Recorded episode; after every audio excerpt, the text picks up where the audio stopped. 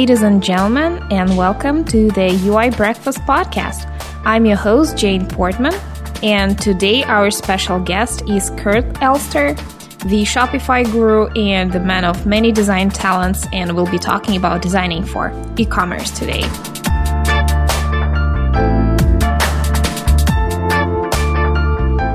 Hey, Kurt. Hey, Jane, thank you for having me. It's my honor and pleasure. I'm excited. But before we get started, I'd like to mention that today's episode is brought to you by Remarq, fast and professional formatting for your reports and proposals. Go to remarq.io with a Q and use the coupon code UI Breakfast for a 20% lifetime discount. Thanks for listening to that, Kurt. I, well, hey, I pl- I've been using. Uh, I had no idea that Remarq sponsored this. I've been using Remarq uh, since the beta. I love it. It's a great piece of software. Well, that's fantastic. So, uh, we usually get started with asking you five bliss questions to get an idea where you come from, what you do, etc., etc. Is that fine? Please do. Fantastic. So, Kurt, what do you do for a living? I'm an e-commerce consultant. I help Shopify store owners make more money. Is that all? Maybe some elaboration? sure. Well, so within that, uh, there's, there's been a lot of things. I've uh, uh, I wrote a, a, book, e-commerce boot camp, that we sell. That's wonderful. I host a video series called E-commerce Hacks Weekly. Um, and probably the thing I'm, I'm, best known for is hosting my own podcast, the unofficial Shopify podcast. Um, that I'm very proud of. We've got month over month growth for the last two years. Um, just a great free resource for people. And that's probably how, how most people um, hear about me, get in touch with me, is by, by first finding that, that podcast resource. Um, and prior to that, uh, I've been doing web design since I've owned a web design agency since 2009. Whoa, yeah. You need to tell about that because the next question is how did you get there? And that's a long story. That's that's 7 years of owning an agency and I imagine that wasn't your, you know, baby step in the industry. No, so I started um, yeah, no, I've been all over the place, but I started with uh, I was an e-commerce product manager for a uh, drop shipping, an auto parts drop shipper, and I was like, well, I know the like I know marketing uh, sort of, and I like the internet, and I like car parts, so let's give this sh- a shot. And it it worked well. I was good at it. Um, but I really I wasn't satisfied working for someone else, and it wasn't my boss's fault. I just I don't have the personality for it. I need to be, I need to have agency over my own life. And one day I was going to work, putting my shoes on, and I started crying at the like I'm just like I can't do this anymore. So I quit my job with no plan, and I said. Then three days later, I said, I'm going to build my own e-commerce platform because I had no idea how hard that would be. and so we did, we had a proof of concept, but we couldn't get it off the ground. And I didn't want to go find a job again, and I wanted to keep the lights on. So I started uh, just finding local businesses to build WordPress sites for and I would charge like 2500 bucks, like 2000, 2500 bucks, which I thought was a princely sum. And I would, we would build custom sites. I would custom design them, we would custom develop them. And I thought that was like really good. Um, and it grew, but it turned out we were good at it and it grew from there. And I suddenly I was doing, um, work for creative agencies where we were developing custom WordPress themes. Um, we built stuff for Verizon, the NFL, Hilton hotels. And in the meantime, I had a friend who owned a bike shop and he said, I need a better website. I said, well, there's this thing called Shopify. Let's try it. And again, not knowing what we don't know, our first Shopify project was, hey, let's design and build a custom theme. And because of that, like it worked. It really wasn't that hard. Um, and because of that, they said, hey, we've got this thing called the Shopify Experts Program. You should join it. Why? You know, you built a custom theme. Hop on board. So, okay. And I started getting leads through it. And every time we finished an e-commerce project, I think to myself, oh, that was easy. It wasn't that it was easy, it's that we were good at it and we enjoyed it. So finally, uh, about a little over two years ago, I said, why aren't we only doing Shopify? And once we niched down to just Shopify, um, that's when the magic happened. That's when our, our business really took off. Um, and but we uh, became very happy with what we are doing. We greatly enjoy our clients, um, but have have plenty of work to choose from. That's fantastic. We just talked to Philip Morgan about the magic of uh, what happens when you become a specialist instead of being a generalist, and that's exactly what happened to your business. Oh yeah, absolutely. Uh, and Philip Morgan's the positioning manual. You know, I read that. That was extremely helpful and instrumental in in doing this and, and working with him on it. Um, but yeah, uh, just niching down to e-commerce and I, I love it. I love I love e-commerce because you could quantify the results. And what frustrated me frustrated me so much about design before, especially doing design for clients, was well, you know, you, you'd get feedback that was like, well, I don't really like this color blue. I'm like, okay, the thing is, I don't care. Uh, and you can't say that to someone. You know, if you're like, okay, well, let's talk it through. Let's talk about why your dog doesn't like the color blue and why that matters to this project. And instead, um, with e-commerce, it's very, you know, the end goal is, well, we want to make more money. So you can always uh, reframe design decisions instead of these these qualitative things about like whether you like or don't like it. It becomes, hey, does this help people? Does this make it easier for people to buy from you? Yes. Okay. Well, then it makes you more money. So we really don't care whether you like it or not, client. We we care what the customer thinks, right? And that was one of the the very freeing things that I loved about e-commerce was being able to quantify results. That's fantastic. What does your typical day look like? My typical day. So uh, my alarm it's set for six thirty, and the I that's that is the that's the cuddle alarm. I don't ever bother to get up at six thirty. I just roll over and spoon my wife, and then around seven, then I'll finally get up. Um, after having ignored the alarm for thirty minutes, then I'll get up. Uh, I'll get up, watch the Today Show, make breakfast sandwich, come to work, and I actually I schedule all my meetings in the morning. I like to do that. Um, so even like this, you know, I'm recording it in the morning now, um, and that way I, I book. I've got everything together because if I have a meeting in the afternoon, like I'm just not productive until the meeting's over. So I like to just do them like boom, boom, boom. My sales calls, client calls, podcasts, whatever. Do them all in the morning. I eat lunch at my desk. Probably not a great productivity habit, but I bring lunch from home. And then the afternoon, like based on you know what I've done in the morning, what my in and I don't, I have not once looked at my inbox until after this. Um, and then I'll finally finally check my inbox and make decisions about all right here's the three or four things i want to get done uh, this afternoon and i'll do that and then around four o'clock i'll i'll check my email again run through it and by five o'clock i try to go home and there's like that's an ideal day obviously there are days where i'm here till 6.30 but not often That's great. What do you enjoy the most and the least about your work?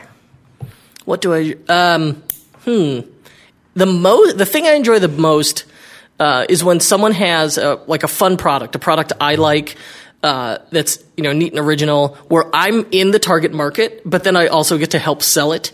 Uh, so I greatly enjoy it. It's really fun if it's something I'm passionate about. Um, not even passionate about, just something I enjoy. You know, like um, I love uh, cycling, and I just started working with a client who's a distributor for these incredibly cool mountain bikes. So automatically, like it doesn't feel quite so much like work um, when it's I get to play with product listings for mountain bikes. It's like okay, this is cool. I like doing that. Um, so that I like a lot. Uh, the stuff I don't like is about my work is occasionally wrangling with code, trying to do uh, technical stuff, or you know running up against like a, a not great solution um, where someone says, "Oh, okay, we we need our store to do X, Y, and Z." You say, "Oh, well." uh, we need an app for this, and that's not possible. And then they say, well, if we can't do that, it's the end of the world. Um, so running into like technical limitations or trying to find workarounds for like what are these really edge case situations? That's the thing I hate the most. All right. What is your next big thing? My next big thing, uh, I'm working with Jeremy Green, the guy who made Remarq, uh, Oh. to build, yes, to build a, a Shopify app.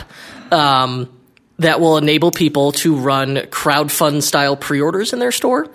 Uh, we did it for a uh, uh, this design company that made just kind of called Factory F C T R Y. They make just like whatever goofy idea pops into their their hipster heads, they make it, and they've got all these cool products. Um, and I don't I say hipster not derisively, but because they're from Brooklyn and they just make cool goofy things. Um, and one of their ideas was we should make a Trump action figure. And this was before he was before he became president elect, and we didn't think that was at all conceivable or possible. Um, yet here we are. And so we built this, you know, but they already had an audience. So they said, we didn't want to use Kickstarter. They said, we want to run a crowdfunding campaign on our own website, on our own Shopify store. Do you think you could do that? And I like when people present me with interesting challenges that have good reasons, I love those. So I said, you know what? Let's figure it out. So we did, we like talked back and forth about it. And in an afternoon, we had our proof of concept and it worked. So they put it up, um, and I could send you the link if you want to include it as an example. Oh, yes, please do. And the thing ended up at, they said, we want to raise $15,000. It ended up at, uh, last count, was over $100,000. And I had a few other people say, wow, that's really cool. You know, we'd love to do that um, with our stuff too. So that's when I said, you know, maybe we should just make this an app. Um, and Jeremy at this, it was just serendipity. Jeremy Green, who had built Remarq, said, uh, "If you ever have an idea for a Shopify app, I would love to get my hands dirty with some Shopify code and see if I can make that happen." And I said, "Well, actually, I've got, I've got a validated idea that's perfect." That's a great thing to work on, and it's exactly inside your niche too. Yeah, absolutely. So now we've got, you know, if I could get a Shopify theme going, I would have, you know, Shopify professional services, Shopify, uh, I've got all kinds of Shopify content, and now I'll have a Shopify app. If I could just get a Shopify theme, I'll have all my bases covered. All right, awesome. So before we start talking about designing for e-commerce, let's go back to Remarq, and I will elaborate a little bit more while why it's awesome. So um, Remarq is fast and professional formatting for your reports and proposals. As we all know, presentation is super important, but formatting tools can be a nightmare. You know, word processors trying to export them to PDF, etc., etc. And with Remarq, you can focus on making your content awesome and valuable, and your presentation will be perfect every time. You'll just get a beautiful PDF in a second. So try it for yourself today go to remarq.io, R E M A R Q.io, and use the coupon code UI Breakfast to receive a 20% lifetime discount, which I think is super generous of Jeremy. I had discussed, I mentioned, know, I, I authored this book, E-Commerce Bootcamp. The hardest part I thought would be generating the book. I used Remarq to make the ebook, and then now I like the hardest part was done. I then all I had to do was worry about writing it. Mm, yeah, just a little bit of effort, you know, a few months of writing and you're there. yeah, it was probably about we. It was about eight weeks, um, and I I did the thing where I set I announced the deadline so I couldn't miss it. And there was some there was a very frantic few days oh, before no, we actually, launched it. actually, you can miss a deadline very very much. Uh, I know a few people, including myself, who's who have been there. I didn't. I didn't miss the deadline, so very I'm proud of that. But yeah, it was it was rough. Oh, fantastic. So, uh, we have an audience of great designers and great founders and managers listeners to it, listening to us, and they all want to know the basic principles of designing, you know, a shop, an e-commerce store. And I imagine one of the things would be not to build a custom one if you're just starting out. oh, absolutely. Building a like a a custom theme. So the you know with e-commerce, I think you probably end up revising features and functionality um, and layout organization way more with an e-commerce store as your products change versus say something like uh, a blog, like a WordPress site, where you really you know if the content's changing, it's still just an article, right? With mm-hmm. e-commerce, the functionality behind it can really change quite a bit, and that's where having a custom theme. Um, we always say we say custom themes. You know, let, up front, you the sky's the limit. You could paint a crazy canvas. You know, des, if you could design it, you could then build it. But then the problem comes in maintaining it. Because even like a month after you launch it, you say, well, okay, we want to add subscriptions. Well, now suddenly with a custom theme, it can be problematic. They could be harder to maintain. So oftentimes I think it's better until you have a really clear idea of your market, definitely better to start with a, um, a premium theme. You know, not necessarily a free theme, but spend, you know, the 100, 150 bucks on a good, um, thir- like existing theme that you could just buy and install. Mm-hmm. Uh, could you get us acquainted with the core principles of you know designing the layouts for the store or thinking about them in terms of design? So fundamentally, um, you know, with with e-commerce, people often think about like, oh, my competitor, my competitor this, my competitor that. Your biggest competitor is the back button. Someone's going to Google for a pain or problem. They've got something they need solved. So I'm going to Google, you know, purple widgets. And if you're lucky, they find your site. Maybe you got great SEO or you're at the top of the list um, with a, a Google shopping ad and they go through to your site. The first thing you're up against is if they don't think they landed on the right site, you've got like two, three seconds. This site's got to load fast. And if it loaded fast, then they need to be at a glance, be able to see that, yes, this is indeed the right thing. So it's helpful to have your logo right up in the upper left because people read in, an F pattern, throw a tagline right under there, um, have a big hero image, and then really treat it like a sales page. Um, and so that way you, you, want them to know right away, yes, this is the thing I'm looking for. I've got the right answer. Oh, thank God. Now I can add it to cart. Once you've got, so once you're there or they've made that purchase decision, they want to put it in their cart, you need to make things as conventional as possible. You have to, and that's where things get interesting about e-commerce. So other websites, you've got some, I think you have more leeway. E-commerce is where being conventional absolutely pays off. So I'd say the, the top the top ten e-commerce websites, everybody's bought from them probably several times. It's like Amazon.com and Walmart.com and Jet.com and The Gap, all these websites. If you notice, they have pretty typical layouts. Really, the only odd man out is Target, and I find Target's website incredibly frustrating to use. Um, so if you can stick to those conventions, if you ever say like, oh, well, how should I label this? Or, you know, where should I put this? Go see what Amazon is doing. See what, see what Walmart's doing. Cause they've put in it, it really doesn't matter if they even put in the research. Whatever they do, you, they've then trained everybody else that that's how we shop. Yeah, and uh, I think this principle is applicable in other industries as well because we are all trained to an extent by I don't know Dropbox, by our operating systems, etc. But in commerce, you have such a short attention span of a user and so many competitors and lifestyle uh, lifestyle situations, so many other options that it's really really critical to be traditional in your choices. Absolutely.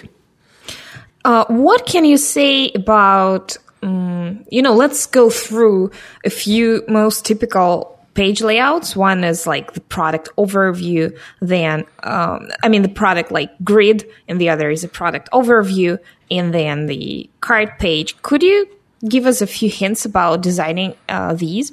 Absolutely. So on a uh, so the first thing they, they drill down to is a a collection or category page. Um, within a collection or category page, what we found is, and this is kind of interesting. Uh, you ever see the quick view where you can like uh, mouse over something or click it and then it pops up like a modal window with a description of the product? Mm-hmm. What we found is interesting about those is they never seem to help or hurt conversion rate, but they always bloat load time. Um, so oftentimes we just turn those off. Just make your life easier. Don't even bother designing a quick view. Um, mm-hmm. Yeah, I don't think they help any. Having a really a clean, a visually clean grid seems to be what what works well. So having, you know, not trying to pack too many items into a row. So say you only have like list three products across um, on a page. I like longer pages. Uh, so say like 48 products per page with three across in a row and put them in a grid and then give them some like give them some nice white space between them. Um, and really focus on this is where it's great to be a, a, finicky designer focus on that white space and that attention to detail just to get a really clean grid and then give them the only functionality you need to add to this thing is sorting so if you can add if you can think like a librarian add some nice tags some nice taxonomy um, and then some a sorting feature i think you're you'll have nailed your your category or collection page I think I have one question. Do sure. you need add the cart button within the grid itself, or is it fine to keep it to the product page itself? We so I've only tried this on uh, I think two stores. We did the add to cart on the collection page, and both times it hurt the conversion rate. I don't. Oh, I can't tell you how. Mm-hmm. And obviously, you know, test the stuff on your own, see what works. Um, it's always interesting. I would say start with conventional and then try testing some things to see what they do. Um, but no, they it actually that they that ended up hurting, and I couldn't tell you why. You know, and one of the stores we tested in sold they sold condoms online, so oh. that's kind of like an odd. I mean, that's a pretty unusual niche. Um, so um, I just always had an impression from the you know information architecture standpoint and the composition standpoint. They really make they make the layout busier and they bloat the space you need. So it really information density hurts really bad when you add yes. action buttons. Yeah, per- but um, yeah, paralysis analysis is like the biggest thing that stops people in e-commerce stores. These stores get really, yeah, they, you're right. They get very busy. They start getting bloated. You know, the design is, is busy and it affects load time. Um, I think that stuff hurts.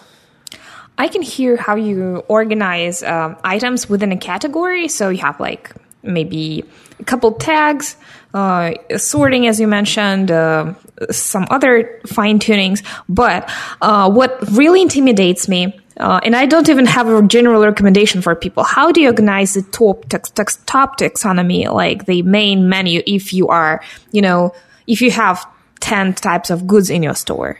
And they so, really don't fit in one menu level very well. This is this is one uh, this is one of the things that I when we got into e-commerce that I struggled with, but I was very grateful for. I had had a friend um, who was huge into content strategy and information architecture. So if you read like a couple couple books on content strategy and information architecture, uh, it helps quite a bit. uh, it really does. Um, and I would think like you have to i always when i tell clients about it i said you have to think like a librarian. You know what would be the sensical way the logical way to organize this? Um, and again going back to convention if it's broad categories i'll often go look at how amazon has their categories broken down. And even then i'll see them and sometimes think gee i don't know that this makes sense amazon. Um, and this is also where it's really helpful so this is sidestepping the question but it's really helpful to have a prominent search with autocomplete um, so that if you have a ton of products, people don't even have to mess with your navigation. You know, if they're looking for, hey, I want rain boots, I could just type rain boots into the search box, and it auto, it, you know, hopefully it'll it'll auto complete and have a little like picture, and then they can get straight to it. Mm-hmm. Yeah. Um, I think there are two basic patterns. One is, you know, reserving the left column for extra categories and tags and filters, and the other is positioning filters on top uh, yeah, this is definitely designer in me speaking. Uh, do you have any idea which of them works better or which of them is more trendy? Typically, well, so uh, what I typically do, and because I'm I'm trying to follow convention, but this is also what I see in a lot of Shopify themes. I will use the um, the sidebar to break things out by like on a larger scale. So I would use you know the upper navigation for your broad categories, maybe with or without drop downs, or maybe as a mega menu, in that left sidebar, um, I will tend to break out uh, new ways to organize the items in the collection. So I'll say like sort by vendor, um, here sort by tag, and then I'll in the uh, the upper sort. Um, I usually do either uh, two drop downs, one for sort by tag, um, and this is where you have to be really careful about tagging your stuff so it's consistent and makes sense. Um, and then the like sort by best selling, sort manually sort by like price high to low.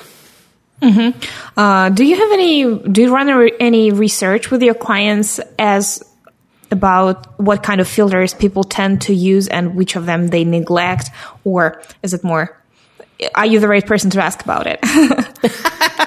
um, you know, I did, no. Truthfully, I I'm shooting from the hip with a lot of this stuff, um, with that kind of thing. Just because we're not deep because we're on Shopify and because I prefer to work with, uh, I like niche stores just as my own business. I, I niche down. I like working, working with niche stores, which typically means they don't have hundreds of products.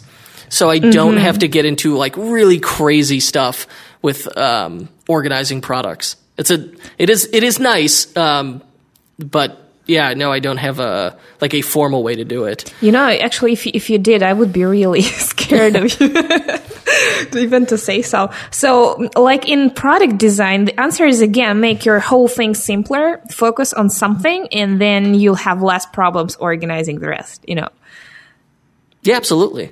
Did you? Uh, so that was that covered collection pages. We haven't even touched on product. Right, cart, right. That was my next question. All that right. good stuff. Let's do that. So the product view page, or how do you call it? A product page, product listing page. Product listing mm-hmm. is usually what we call it. Mm-hmm. Um, so I tip, I like to do. Um, I want my my big product photo. People are visual. I want my product photo to be the first thing right in the the upper left, and then on the right side, I want to do. Um, that's where I, I want them to be able to purchase, have their add to cart box. So I'll do like title, price, you know, any of the options, add to cart. Uh, if you haven't, uh, if you've got different colors for an item or patterns, I would really encourage you to do color swatches, like a, a swatch picker, you know, where they can click and see. And any e-commerce platform should be able to let you do that. I know in Shopify we do it as an easy modification to themes.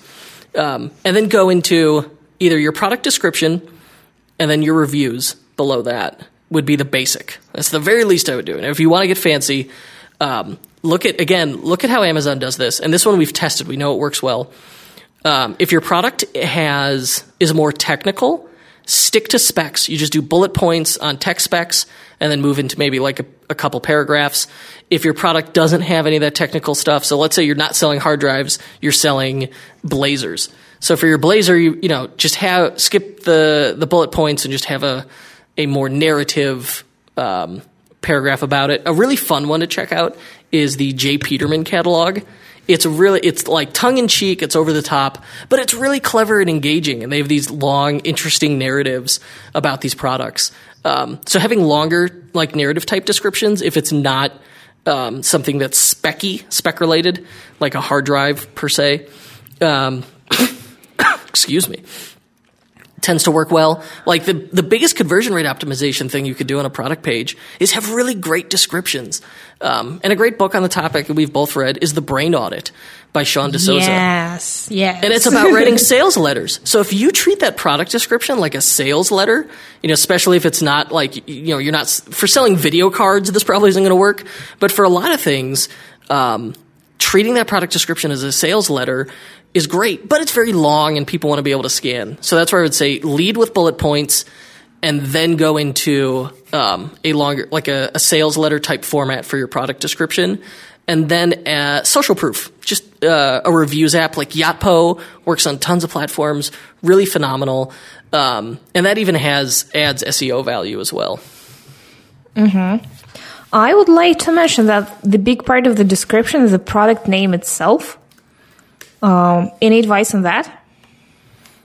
Uh, sorry, you cut out there a second. What was the question? Uh, the product name itself. Uh, oh. So, yeah, hints on how you name that actually make it longer, shorter, include specs or anything. Um, good question. If it's more of a, what we found is if it's more of a luxury item, you definitely want to go with the like the very the very terse description. Um, a really good example of see like to see these differences is if you go through like apple.com uh, and you're looking at a macbook it's both a luxury item and a, a specky tech good. So those pages are just like there there's tons of there's more white space than product picture. Um, and then like just some bullet points and just very just macbook fit pro 15 inch and that's it. So with a if you have a luxury item i would say do the very be um, the very short description on there. Um, but for everything else, I would look at Amazon again. Uh, it's a Amazon sellers are really sophisticated, so I like the the very the much longer descriptions that they use. Um, let's say, oh, I wish I could think of a good example. Um, hold on, I'll find one very quickly. All right. I should, I should vamp while I talk. So here's a good example. I work with a client named Cozy Phones, and he just recently had his, he started on Amazon and just recently had his Shopify store exceed his Amazon sales. Congratulations to him. Um, cozyphones.com. They're fleece headphones. It's like a fleece headband with headphones in it. It's very cool, mm-hmm. very practical, twenty dollar product. Um, there, here's their title. You ready for this? Cozy Phones Kids Headphone Volume Limited with ultra thin speakers and super comfortable fleece headband dash perfect children's headphones for home and travel. So that's a that's really like SEO. that's the extreme version, right? That's a great SEO title, but really what they're doing is optimizing it for Amazon search.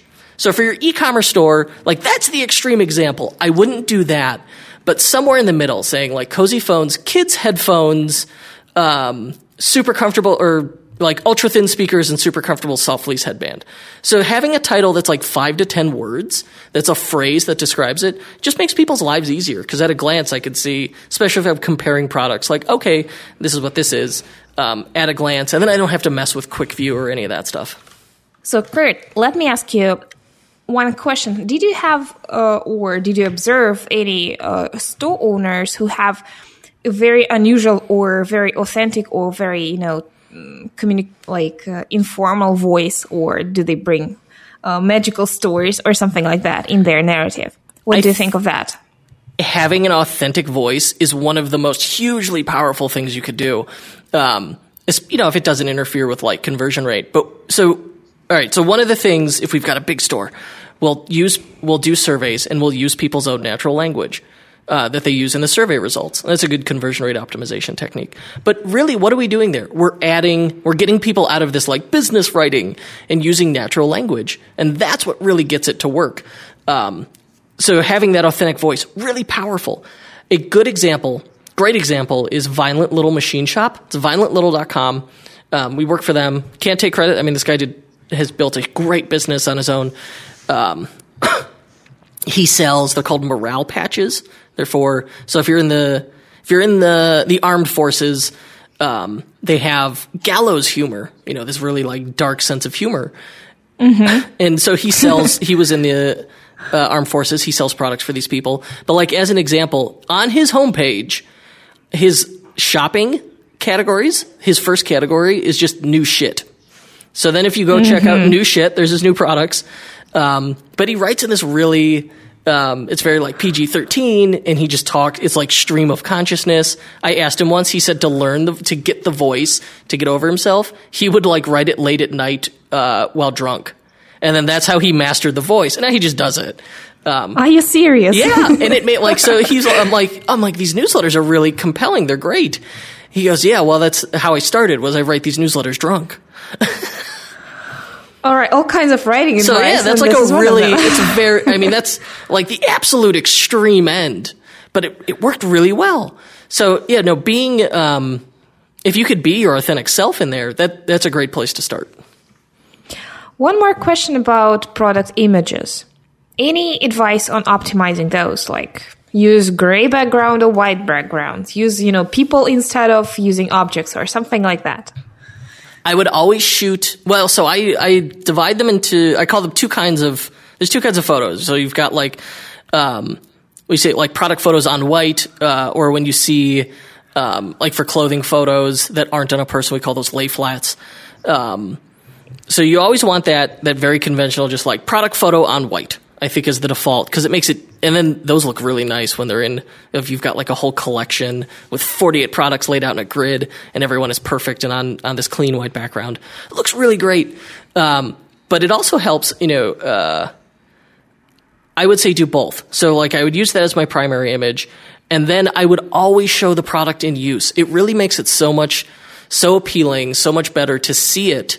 Um, in use in, and I call those lifestyle photos, where I want to see like what this this almost aspirational photo of like what my life would be like with it. So, and what's fun about those is they're often more authentic if they're not super polished. So, like the product photo on white, you want that to look good. We don't want dust or anything in there. Um, so, polish that one up. But the lifestyle photo, if you like, even if you just shot it with your iPhone, that could be powerful. So a good example is EverestBands.com. We've been working with them for years. Um, they sell replacement watch bands for Rolex watches. So very much this aspirational good. And they've got these really beautiful, perfect product photos. And then they have lifestyle photos in there as well. And I shot some of them. Um, but what we learned when we surveyed customers was, hey, we thought people were using this because they wanted to, to gussy up uh, to customize the Rolex watch they were wearing them because they wanted to wear their Rolex while doing active things and not worry about destroying the bracelet it came with. So we took picture like I literally took pictures of myself wearing the Rolex with their strap on my bike, and then we included those on the product pages, and the conversion rate went up. Had we not done a yeah. survey, we mm-hmm. wouldn't have known that. But do like having those action shots really does help. I think a super great example of that is jewelry because jewelry uh, images are very hard to take uh, you know, on white background. It's it's, it's tough. It's it's excruciatingly, you know, hard even for a professional. However, even if you have those, but you don't have, you know, that image of that earring on a real ear, they, may, they, they don't bring any value because you don't see how it's going to look like in real life. Yeah, it's hard to visualize it. Because remember, online, you're at a big disadvantage versus in person. I can't see it. I can't touch it. I can't smell it. Like there's, I can't try it on. So you really want your photos to have, I, I like I, would people say, how many photos do I need? As many as will fit. Like as many as you have. Put them all up there. Um, because you want to show the you know the product in its best light from every angle, and then also show it in use. Absolutely. So next to what page we have next is it checkout or the cart page? So once someone has added the item to cart, they probably will end up on a cart page. You know, and there's some, if you're only selling one product, I'm sure you can, an interesting hack is just skip from product to checkout. Um, so on the cart page is where we want to we want to start answering some questions and start working on that trust, getting people to trust us. Cuz it's a big deal to go from like you know, if I go into a store, I know that, you know, business licenses were paid for, leases were signed, and they can't just disappear overnight. They could, but probably not. Versus, it's very different buying online. Buying online is the equivalent of like a guy in an alley saying, Hey, I've got some stuff in my trunk. You want to buy these t-shirts out of my trunk? And you're like, uh, no. By the way, I only take credit card. Just read the digits to me. Like, that's a scary proposition. Um, so in the case of e-commerce, you have to build trust with people very quickly. So um, in the in the shopping cart is the next place they end up. They click add to cart, and I like to make their life easier. Just take them straight to the cart. I've seen people do things where I'll just say like item added to cart or uh, like a modal window that's like, do you want to continue shopping or go to go to the cart? I say just send them straight to the cart. One less step. Don't make me think. Just put me into the cart, and then I'll make my decision. Um, so a couple easy things. Uh, for whatever reason, this always drives me crazy. It's such a simple thing. In the checkout process, or in the, the cart, they always say the button is always labeled checkout. Um, and I much prefer to label it proceed to checkout because checkout I think implies like I'm just going to magically get ch- my credit card even though I haven't entered it's going to get charged. So I think making it clear, the clear proceed to checkout. I like that better. Um, this is also where you want to start removing everything extraneous. We want to start thinking like a landing page and have one single clear call to action. Um, mm-hmm. And then if you offer, this is also where you want to, you don't want people to be surprised. So if you charge shipping, you probably want to state it in there like, hey, it's going to be like, here's your subtotal. Typically a card only has subtotal. You say subtotal plus, uh, plus taxes and shipping. So start preparing them. If it's a surprise at checkout, they're just going to bounce. Um, but if you offer free shipping, and you really should at this point, um, I would do, like this is also where you want to mention it, where you just say like your subtotal is ninety nine dollars plus free shipping, um, or it's pretty trivially easy to add like a little calculator if you have a threshold. Um, we did this for Bandon Dunes Golf Shop; they sell golf gear, um, and we dramatically boosted their conversion rate when because they charge a hundred. You have to have one hundred and forty nine dollars in your cart to get free shipping. So we added a note, a little calculator that if or if order is over one forty nine, it would say congratulations, your order qualifies for free shipping. And if it was less, we would just do the math and say, you're $23 away from free shipping. Um, in doing that, we both increase the conversion rate and the average order value. So That's a great recipe. Mm-hmm. Yeah, it's a clever trick. Um, this is where you want to make the checkout, uh, or you want to make the cart. You want people to be able to verify this is the stuff I wanted. This is what I added to cart. So you know, I say go with a very straightforward like table layout where you've got the product photo, the title, price, quantity, and then show them the subtotal and any notes uh, like whether or not they're getting free shipping, that kind of thing, and then just have one single call to action, which is proceed to checkout. Great. I think it once once again it oh, you know it shows us that labels are super important for call to actions. If it's an intricate process like, you know, registration or something like that, or checkout like in e-commerce, make sure that your label reflects that. And here your little note shows exactly that. Yeah. And I think, oh, um, using color isolation is great in e-commerce. So like pick a single color that you use for add to cart, proceed to checkout and purchase. Mm-hmm. And then that way you train people that like, this is the color to look for and this is what works. Yeah, according to the color theory, it should be very, very standout-ish as opposed to the rest of the uh, site color theme. And even like if you have orange in the logo, it's better to reserve orange for your call to action and just you know make the logo, logo grayscale or something like that. That's probably an extreme, but yeah. yeah. So that so that the call to action stands out really well. That's applicable to everywhere in the internet. Uh, so. Uh, checkout process. All right. And once we get into the checkout process, uh, I'm loading up an actual checkout right now. So this is Great. a good example. uh, again, you really want to make people feel safe. So number one, make sure your checkout process it should be very clean. Like here now, we're really gonna we want to strip away navigation from the rest of the site, but still make it look like it matches the site. Like it's often I'll go through a, a store's checkout process and it just suddenly looks like you're on a different store. Um, and if you look at Amazon, they do this too. It still looks like Amazon, but like the header and footer are gone as soon as you're in that checkout process. Um, Must be for a reason. yeah, well, yeah, it's to um, it. You know, it so that there is literally only a single call to action on that page. There's nothing else mm-hmm. you can do. Mm-hmm. Um, uh, I would make checkouts. You know, consider like think hard. Do people really need to register an account? Like, I never register an account when I when I check out. I think it's just an unnecessary step. Um, Shopify does it in a clever way. They put it at the end after you make the purchase. They say, "Hey, now do you want to? If you give us a password, you'll make an account." Um, so that way we we simplify things. Um, but again, the, the biggest thing we want to do here is build trust. So, and the smartest way I found is incredibly simple, and I see very few people do this. You always have your logo in your checkout, so they know they're they're still in the same store. Um, underneath the logo, just this is going to blow your mind, right? Questions, questions? Question mark. Call, and then the, your phone number. People aren't going to call you, but they will be thrilled to death that you have made yourself available. and like, that, that's, that's Patrick McKenzie rule. yeah, it's such a simple. It's very simple, um, but it, it does work very well to to boost conversion rate. Um, and then the the other process, you know, you could do things like try and use geolocation to simplify filling out the form, the address form and address validation and that stuff. Just try and have as few fields as you need. Like if you don't need people's phone numbers, don't ask for it. Just try and eliminate as many fields as you can. And then, you know, the other big st- sticking point for people is shipping methods. Right? They have weird feelings and opinions about shipping. Like, how are you shipping this? You know, if you can ask two people the same. I don't know if it is like this in other countries, but in the U.S., it's like who who's better, UPS, FedEx, or the mail service? And like, you will get three totally different opinions about it. Um, so you want to be very clear about how you're doing your shipping, but you also don't want um, to introduce too many choices. So, and I see people do this where they'll have, and part of this is Shopify's fault.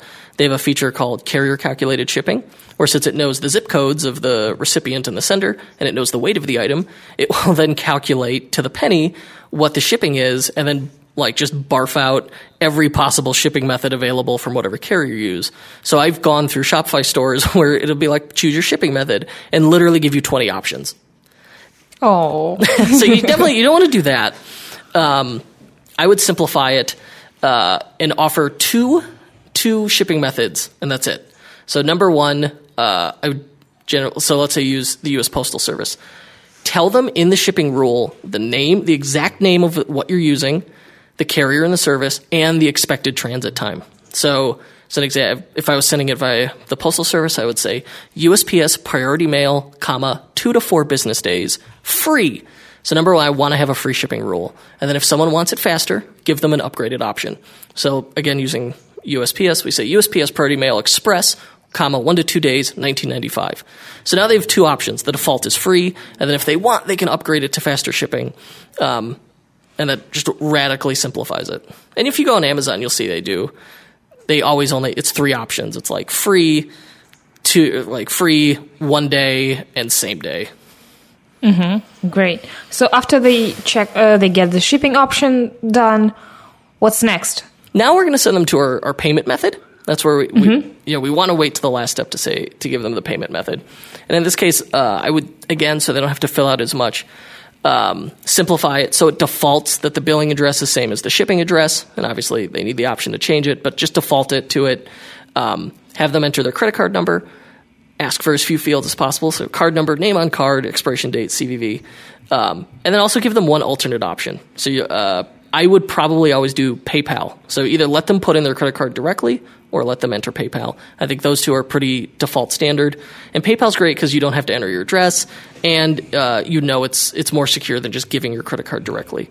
Um, and this is also there's an important note to add. You know, I would say I always relabel the payment section. I call it secure payment method, and then add a nice note. All transactions are secure encrypted. Credit card information is never stored. Great. Uh, this is all called trust building for you people and there is an Yes. impression that adding like little lock signs is a good method also whenever you have an input field for like uh, um, for that sensitive information surrounded like with the containers eh, with the lock sign so that there is a proximity from the design standpoint and the lock sign and everything so that people can se- se- feel entirely safe yeah, we always stick um, in the card number field. We put a little lock icon, a little gray lock icon in there. Right. And after they hit the pay button, uh, there must be some smart ideas what to do next. So there's some there's some clever things you could do now. Uh, one, this is when people. So two things. This is when people are most excited about their purchase. Uh, there's some great customer service opportunities in here, and uh, what's interesting is the receipt. That is the one email will always have the highest open rate is the receipt. Everybody opens the receipt. So in your order confirmation, that's actually a great opportunity in that order confirmation email to offer an upsell in there. Um, so if you've got like a complimentary product uh, that you can offer as an upsell or cross sell, it probably makes a lot of sense to in the order confirmation email say, hey, here's a coupon code if you wanted to make a second purchase right now. Um, so that adds quite a bit of value to to both sides both sides of things. Um, and then on the the order completion page, that's and I'm I'm death on social. I don't think um, social media is is particularly useful for selling e-commerce. Um, but this is the one time it makes sense to to give people the opportunity to share their purchase on, um, say, Facebook. It's on that order confirmation page. All right. Great. I think we need to wrap up today's episode, even though there is like a bunch we can discuss. If you were to give uh, two pieces of advice to the person who's just starting out with an e-commerce store and wants to get design recommendations, what would be your two recommendations? Uh, number one, worry less about your competitors. Your biggest competition is the back button. So stick to focus, you know, on uh, making your website as easy to use as possible and as obvious as possible. And try and always remember, no one spends as much time on your site as you do. So very rapidly, you'll have a you you won't be able to see the forest through the trees. So always look at people who haven't seen your site or don't see it as often as you, and try and try and get their opinion on it, um, and watch them try to use it. It will be enlightening. That's great. And advice number two? Advice number two is stick to convention. Study what the big boys are doing, like Amazon. If you're ever like, should I do it like this or that? Go see what Amazon does. Go see what Walmart does. Look at those sites, um, and try and apply those principles to your own site. Sounds great. Kurt, where can people find you online? Uh, head to kurtelster.com, K U R T E L S T E R.com. Got some resources up there, um, and you can uh, sign up for my newsletter. I host a podcast about e commerce, comes out once a week. Um, and if you head to our agency website, ethercycle.com, um, slash resources, I've got a ton of free resources um, for, for Shopify and e commerce uh, professionals and store owners. That's fantastic. Kurt, thank you so much. I think this was an amazing niche episode and people who are, you know, somehow relevant to stories will have a ton of takeaways. Thanks for sharing your expertise today. Thank you for having me. Uh, and have a lovely day.